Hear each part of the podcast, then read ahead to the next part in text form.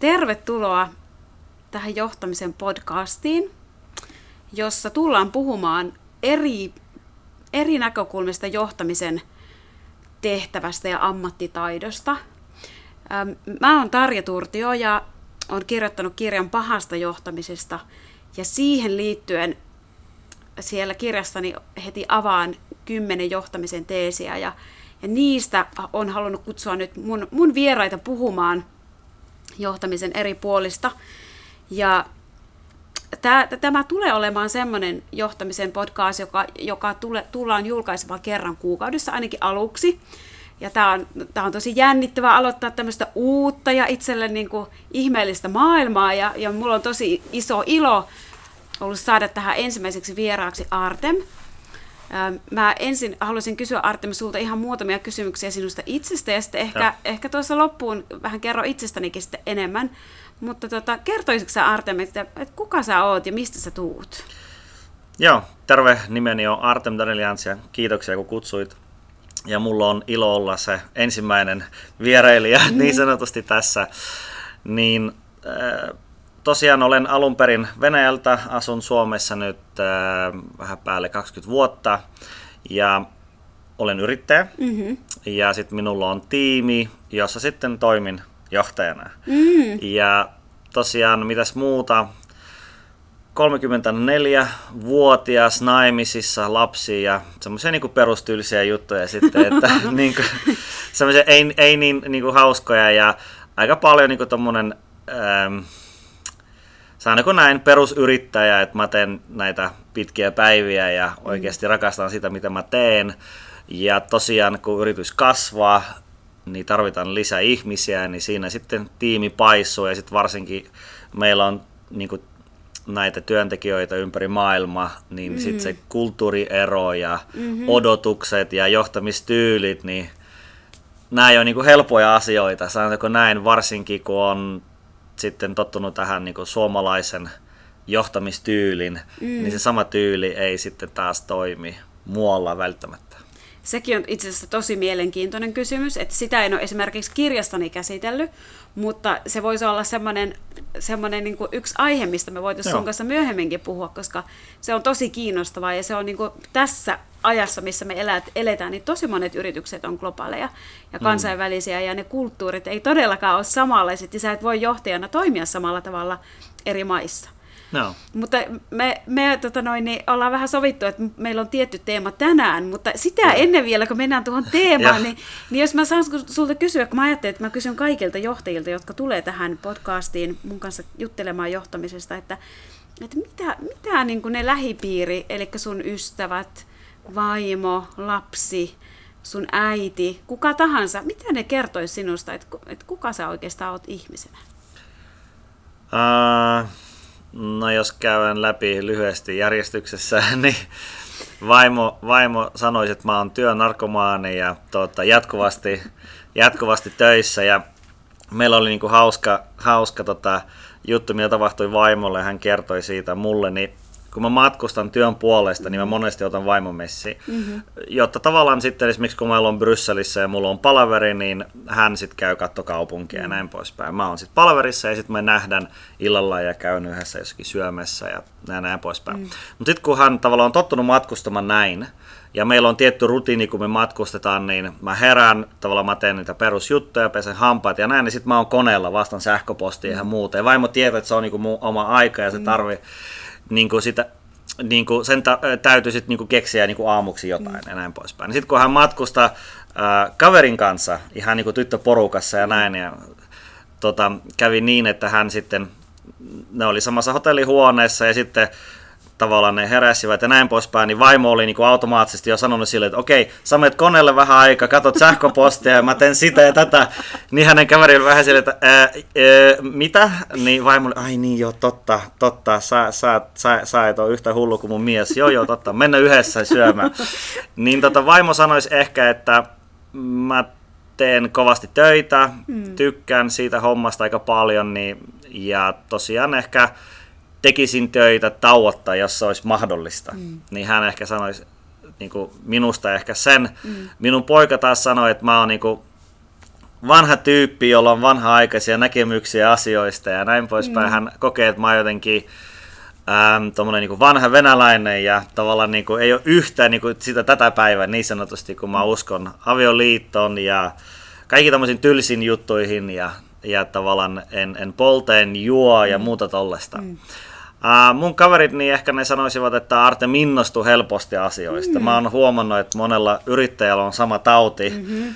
Niin tulee joku uusi juttu, niin mä innostun, niin hyvä esimerkki taas, niin alettiin harrastamaan vaellusta yhdessä kavereiden kanssa, niin, niin tavallaan mulla oli niinku yhden vaelluksen jälkeen heti niinku teltat ja reput ja 48 eri työkalua ja sytytyslangat ja vaikka mitään, niin kaverit silleen, että okei, että no hyvä, hyvä juttu, että sä innostut niin helposti ja sitten kolmen kuukauden päästä se ei enää sit hirveästi kiinnosta. Niin mä oon nyt yrittänyt sen kanssa tehdä vähän duunia. Mutta mitä mä oon huomannut Äh, tavalla yrittäjänä, jos sä innostut jostain, niin sä voit olla se liekki, joka saa asiat niinku liikkumaan, ja sitten sulla voi olla tiimi, joka niinku saa ne jutut loppu. Mm.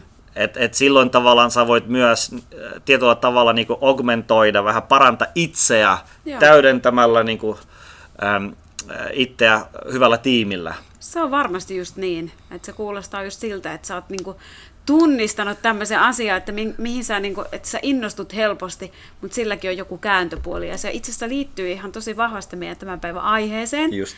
joka on mun, mun neljäs johtamisteesi siinä kirjassa, ja se on, että se olen minä, joka johdan. Jo.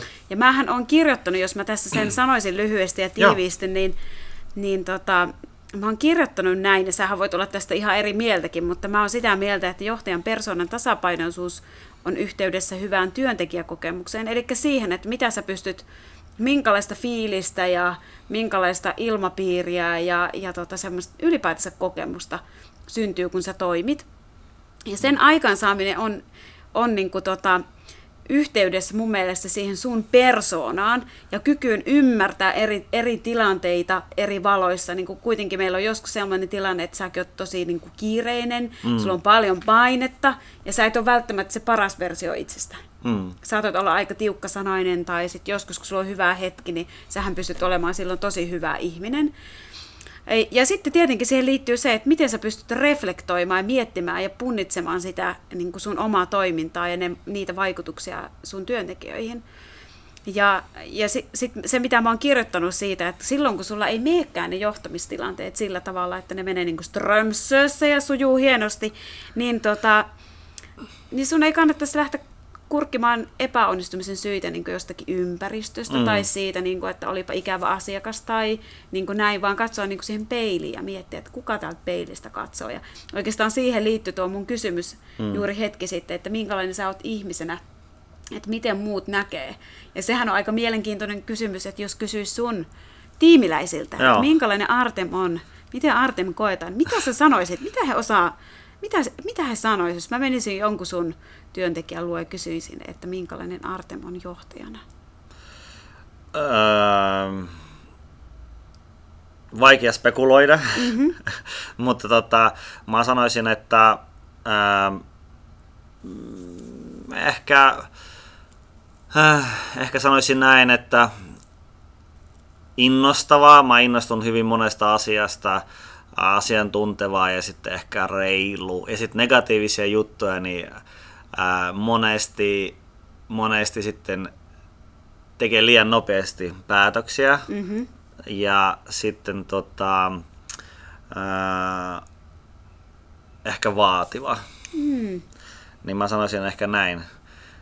Tota, se on aika hienoa, että sä pystyt sanomaan, kun sehän on mulle niin kuin psykologina, mä kysyn usein johtajilta, että kerro mikä, mikä on sun vahvuus, ja, tai luettele viisi tärkeintä vahvuutta ja viisi tärkeintä niin kuin sellaista heikkoutta tai kompastuskiveä, niin musta kuulostaa jo, että sä oot niin kuin hyvällä matkalla siinä, että, että sä oot tunnistanut ihan selkeästi niitä vahvuuksia ja sitten myös niitä, että mitä, mi, minkälaisia ehkä haasteita niistä omista niin kuin persoonallisista tavoista tulee.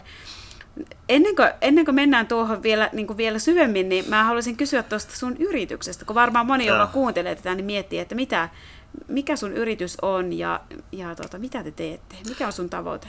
Joo, mä oon Lumolink Digital Oyn toimitusjohtaja. Me ollaan käytännössä tuommoinen full stack digimainostoimisto. Et me tehdään markkinointia webissä kansainvälisesti ja tehdä web-ratkaisuja nettisivuista portaaleihin ja sovelluksia ja näin poispäin. Ja tosiaan toimitan, toimitan neljässä maassa ja meillä on työntekijöitä vähän siellä ja täällä. Et mulla on aika lailla niinku remote-tiimi. Et mm. Mä oon jossain vaiheessa yrittänyt rekrytoida ihmisiä fyysisesti yhteen toimistoon mm-hmm. ja sitten mä huomasin, että varsinkin Suomessa niin se on aika haastava. Silloin mä yritin tehdä sitä Oulussa, joka on vielä haastavampaa mm. ehkä, koska pienempi väkiluku ja näin poispäin. Mm. Niin jossain vaiheessa mä sitten huomasin, että okei, että ihan sama missä henkilö on, mä perustan remote-tiimin ja sitten tavallaan mä mieluummin hankin niitä oikeita ihmisiä mm. siihen, eikä sitten niin kuin se, annan sen sijainnin niin sanotusti päättää, että mm. ketä mä otan. Niin mulla on remote-tiimi ja se on varmasti hyvä myös aihe podcastin, mm-hmm. miten sä johdat mm-hmm. tiimejä, jota sä et ikinä näe. Mm-hmm. Se on mun mielestä paljon haastavampaa versus jos te olette samassa Ilman niin muuta. fyysisessä toimistossa, koska kaikkia tuommoista team buildingia ja muuta vastaavaa on äärimmäisen vaikea tehdä mm. sitten etänä. Mm. Mutta anyway, niin tosiaan se on niin mun yritys, meitä on noin 20 tyyppiä ympäri maailmaa ja tosiaan asiakkaita myös monenlaisia ihan pienistä yhden miehen yrityksistä tuommoisiin kansainvälisiin konserneihin ja siinäpä ehkä lyhyesti mun yrityksestä kolmella kielellä käytännössä ää, kommunikoidaan firman sisällä, että Suomi, Englanti ja Venäjä. Mm-hmm. Ja tosiaan tiimijäseniä sitten myös tavallaan Suomesta, Venäjältä, Ukrainasta ja näin poispäin. Mm. Ja Virostakin. Siinä ehkä lyhkäisyydessä. Mit, mitä te teette niin kuin Siis konkreettisesti asiakkaille. niin asiakkaalle, että jos asiakkaalla on vaikka joku tommonen, äh, yksi hyvä esimerkki, niin asiakkaalla oli tuommoinen uudenlainen kuponki, tuommoinen niin nettipalvelu, mm. mitä hän haluaisi rakentaa, niin me tehtiin siihen softaat ja niin kuin, äh, tuommoinen toiminto-ohjausjärjestelmä ja webiportaali ja näin poispäin. Ja sitten tehtiin myös niin kuin markkinointipläni ja markkinointiakin tehtiin ja näin mm. poispäin. Niin hyvä esimerkki, niin äh, suomalainen Oura Ring tuommoinen startup, joka tekee tuommoista älykästä sormusta, niin me ollaan tehty heille markkinointia ja myös ollaan tehty heille erilaisia teknisiä ratkaisuja ja muuta tuollaista. Mm. Käytännössä me tehdään web-teknologiaa ja sitten myös tehdään markkinointia. Esimerkiksi tehtiin tuolle äh, genomikeskukselle, se on tuon, onko se sosiaaliministeriön toi uusi laki aloite muistaakseni, tai onko se joku uusi hanke, niin Genomikeskus, jota nyt pyritään rakentamaan Suomeen, niin tehtiin niille vaikka markkinointia YouTubessa ja muuta mm. tollaista. Se on aika lailla niin kuin markkinointia netissä ja sitten teknologia netissä. Mahtavaa. Joo, se on ihan hauska ja aika nopeasti tuota kehittyvä tuommoinen ala. Ihan varmasti muuttuva ja huikeasti mahdollisuuksia. Joo. Mä, mä itse mietin sitä, että, että tota, kun siitä puhutaan niin paljon tuosta digitalisaatiosta ja sitten niin kuin sanoit, että, että niin kuin, että miten saa niitä ihmisiä, tämä on kuitenkin semmoinen aika hot ala, että varmasti on tosi paljon kilpailua ja musta tuntuu, että siinä erityisesti korostuu sen, se, että miten sä johdat, Joo. miten sä pystyt houkuttelemaan sulle niitä ihmisiä, niin, niin kun sä itse asiassa valitsit tämän, että se olen minä, joka johdan, niin mikä sua tässä niin kuin, tuota, erityisesti jotenkin kiinnosti tai innosti tässä aiheessa? No sanoisin näin, että meillä on varmasti jokaisella joskus ollut tämmöinen aha-elämys, että tuota, joku tommonen hyvin yksinkertainen asia, jota sä oot kuullut tuhat kertaa. Mm. Vaikka, että hei, että opii muiden ihmisten virheistä eikä omista virheistä mm-hmm. vaikka. Joku tommonen hyvin mm-hmm. perus totuus niin sanotusti. Mm-hmm. Niin. Mutta sitten yhtenä päivänä niin sä heräät ja sitten sulle tulee semmoinen fiilis, että oho, nyt mä ymmärrän. Nyt mä käsitän, nyt mä sisäistänyt tämän asian. Mm. Niin mulle kävi aika hauskasti sillä lailla, että mä yhtenä päivänä herä, heräsin tosiaan ja mä sitten niinku ymmärsin, että mä ymmärrän, miten maailma toimii. Mm. Ja se, on, tota, se voi kuulostaa aika tyhmältäkin, että, tota, että, tota, että se on tietynlaista niinku, minun osalta tietynlaista bröystelyä, mutta siis mä ymmärsin sen totuuden, että mä en voi vaikuttaa mihinkään muuhun kuin oman itseään. Precis. Kyllä, niin käytännössä tavallaan esimerkiksi jos on tyytymätön parisuhteeseen, mm. niin yrittää monesti niin kuin muuttaa sitä toista. Mm. No sä teet näin. Mm. No sä ainoa tollanen. Mm. Ja sitten tavallaan se ei onnistu, mm. koska on mahdoton muuttaa toista henkilöä. Mm. Mutta ainoa, mitä sä voit tehdä, sä voit luoda vaikutuksen sillä tavalla, että sä muokkaat sitä omaa käyttäytymistä. Mm. Se on ainoa, mitä sä voit tehdä. Mm. Niin mä jotenkin niinku heräsin ja sitten mä oon silleen, että hei, että näinhän se toimii. Mm. Ja sit sitä kautta mä oon sitten niinku yrittänyt esimerkiksi luoda hyvä parisuhde minun ja minun pojan välillä. Mm. Meillä on ehkä ollut tosi vaikeita hetkiä. Mm. Ja sitten mä oon yrittänyt muuttaa häntä. Mm. Että no lapsi, tee Juma Kekka, niin kuin mä sanon, mm-hmm. käytäydy noin, ole tommonen. Mm. Niin, niin sitten kun mä taas muutin sitä oma itseä, mm. niin sitten yhtäkkiä asiat alkanut sujuma paremmin parisuhde alkanut suja paremmin, pojan kanssa sitä asiat vähän niin kuin lähtenyt paljon parempaa suuntaan, vaikka meillä on ollut haasteita. Ja sitten ennen kaikkea töissä, niin, niin sitten kun myös oivalta sen, että töissä ehkä tilanne on hieman erilainen versus parisuhde, koska parisuhdessa sulla ei semmoista niin käskyvaltaa. Mm. Niin töissä on. Mm. Niin monesti se tekee susta aika sokean, koska tavallaan kun tilanne menee vaikeaksi, niin sä voit niinku vipua, mm. vähän niinku vääntää ja sä voit käskyttää. Mm. Et nyt sä teet näin. Mm. Ja silloin on paljon helpompi olla niinku sokea sille omille niinku virheille. Mm. Ja parisuhdessa esim. niin sehän ei ole mahdollista, niin, mutta sitten kun mä aloin ää, lähestymään myös näitä työtilanteita tolla lailla, mm. että, että mä pyrin niinku muuttamaan sitä omaa käyttäytymistä. Mm. Ja se ehkä alkoi sillä, että mä aloin pyytämään paljon tihemmistä palautetta. Mahtavaa. Et se oli niin kuin ensimmäinen hyvä esimerkki, niin mulla on ollut semmoinen ikävä, ikävä piirre, että mä oon niinku huomannut, jos joku henkilö käytäytyy väärin, niin mä oon huomannut ja sitten mä oon alkanut sen jälkeen kiinnittämään huomiota siihen henkilön paljon enemmän. Ja sitten mä vähän niinku pidin semmoista niinku musta kirje, johon mä oon mm. laittanut sit näitä niinku ongelmia. Ja sitten kun siihen tuli täyten tavaraa, niin mm. sitten irtisanominen. Mm.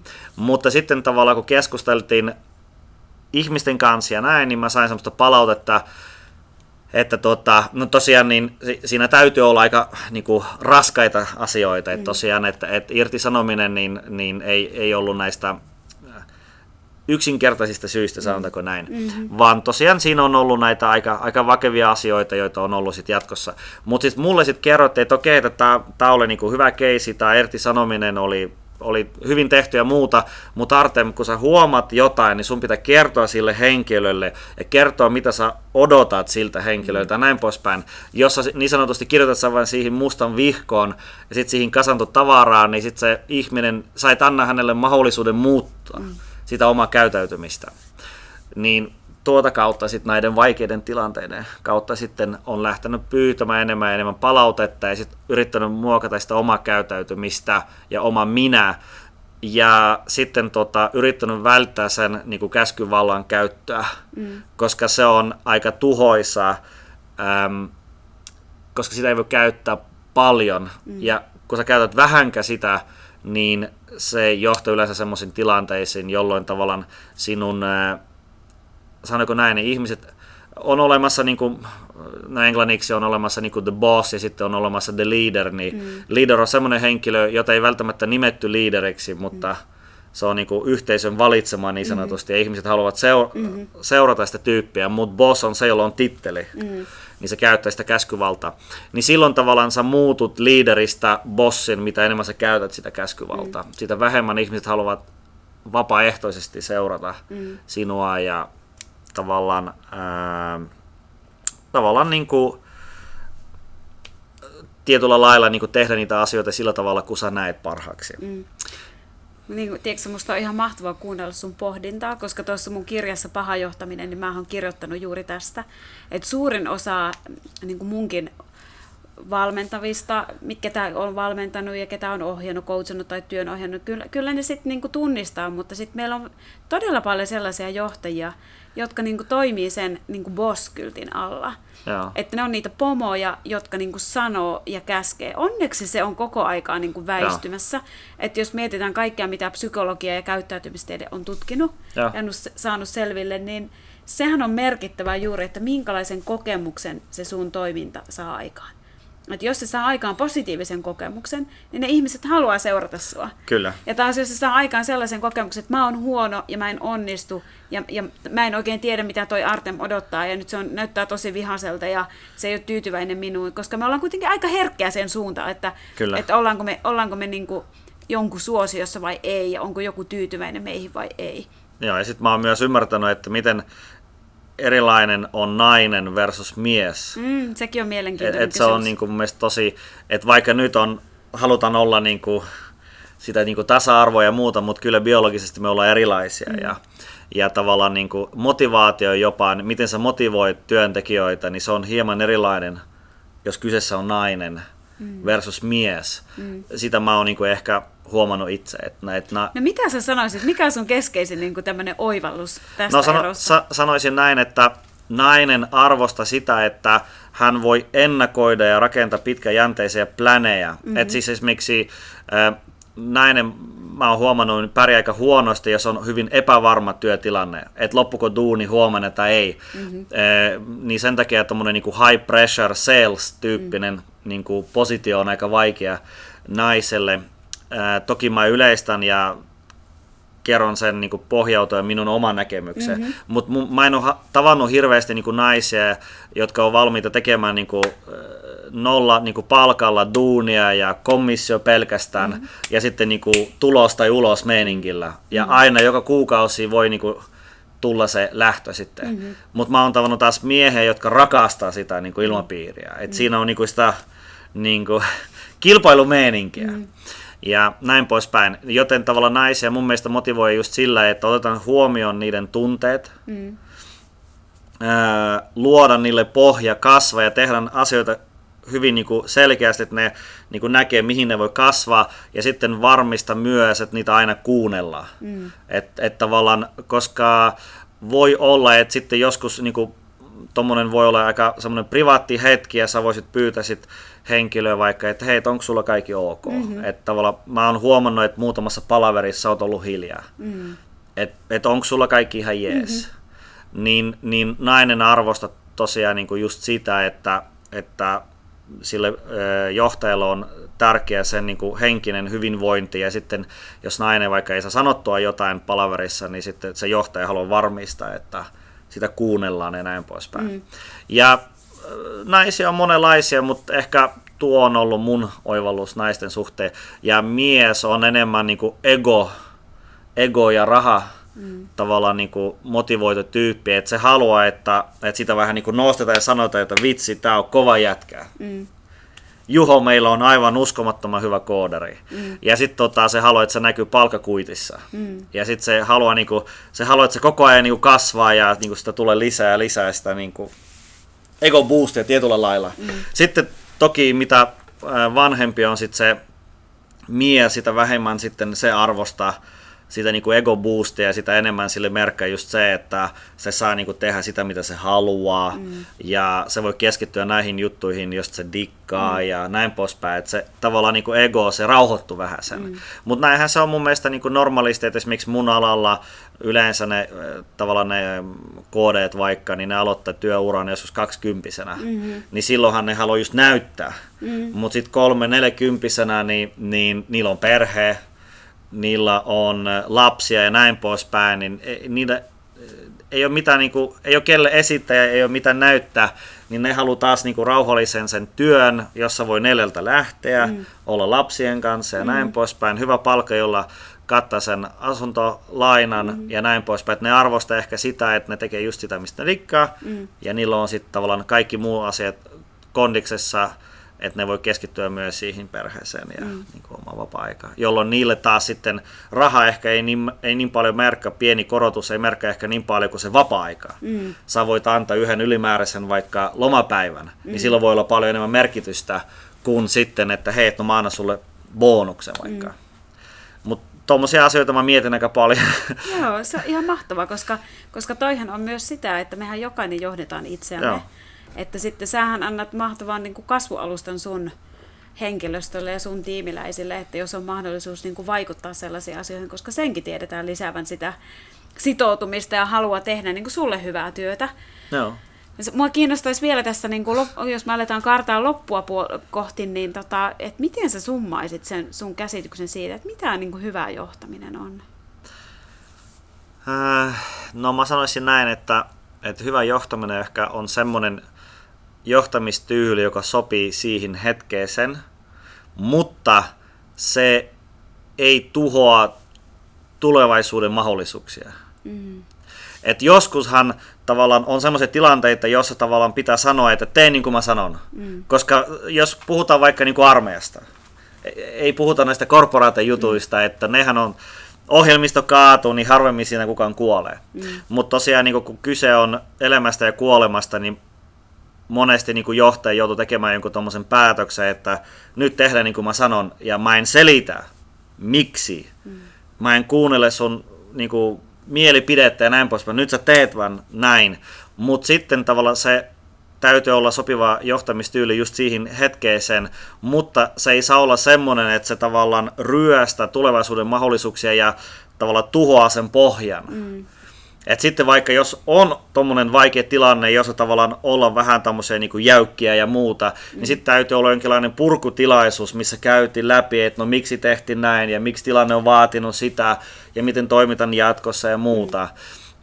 Joten mä sanoisin, että mulla on ollut vaikka semmoisiakin tilanteita, että mä oon yrittänyt sitä suomalaista johtamistyyliä tuoda vaikka ulkomaille, että hei, että no mä en sanoisi, että pomo on kaveri, mutta semmoinen niin matala mm. niin kuin johtamisorganisaatio niin, ja hierarkia, niin joissakin maissa tavallaan niin kuin nähdään, että pomo on liian pehmeä. Mm. Että et tavallaan, että sitä voi niin kuin, käyttää hyväksi. Mm.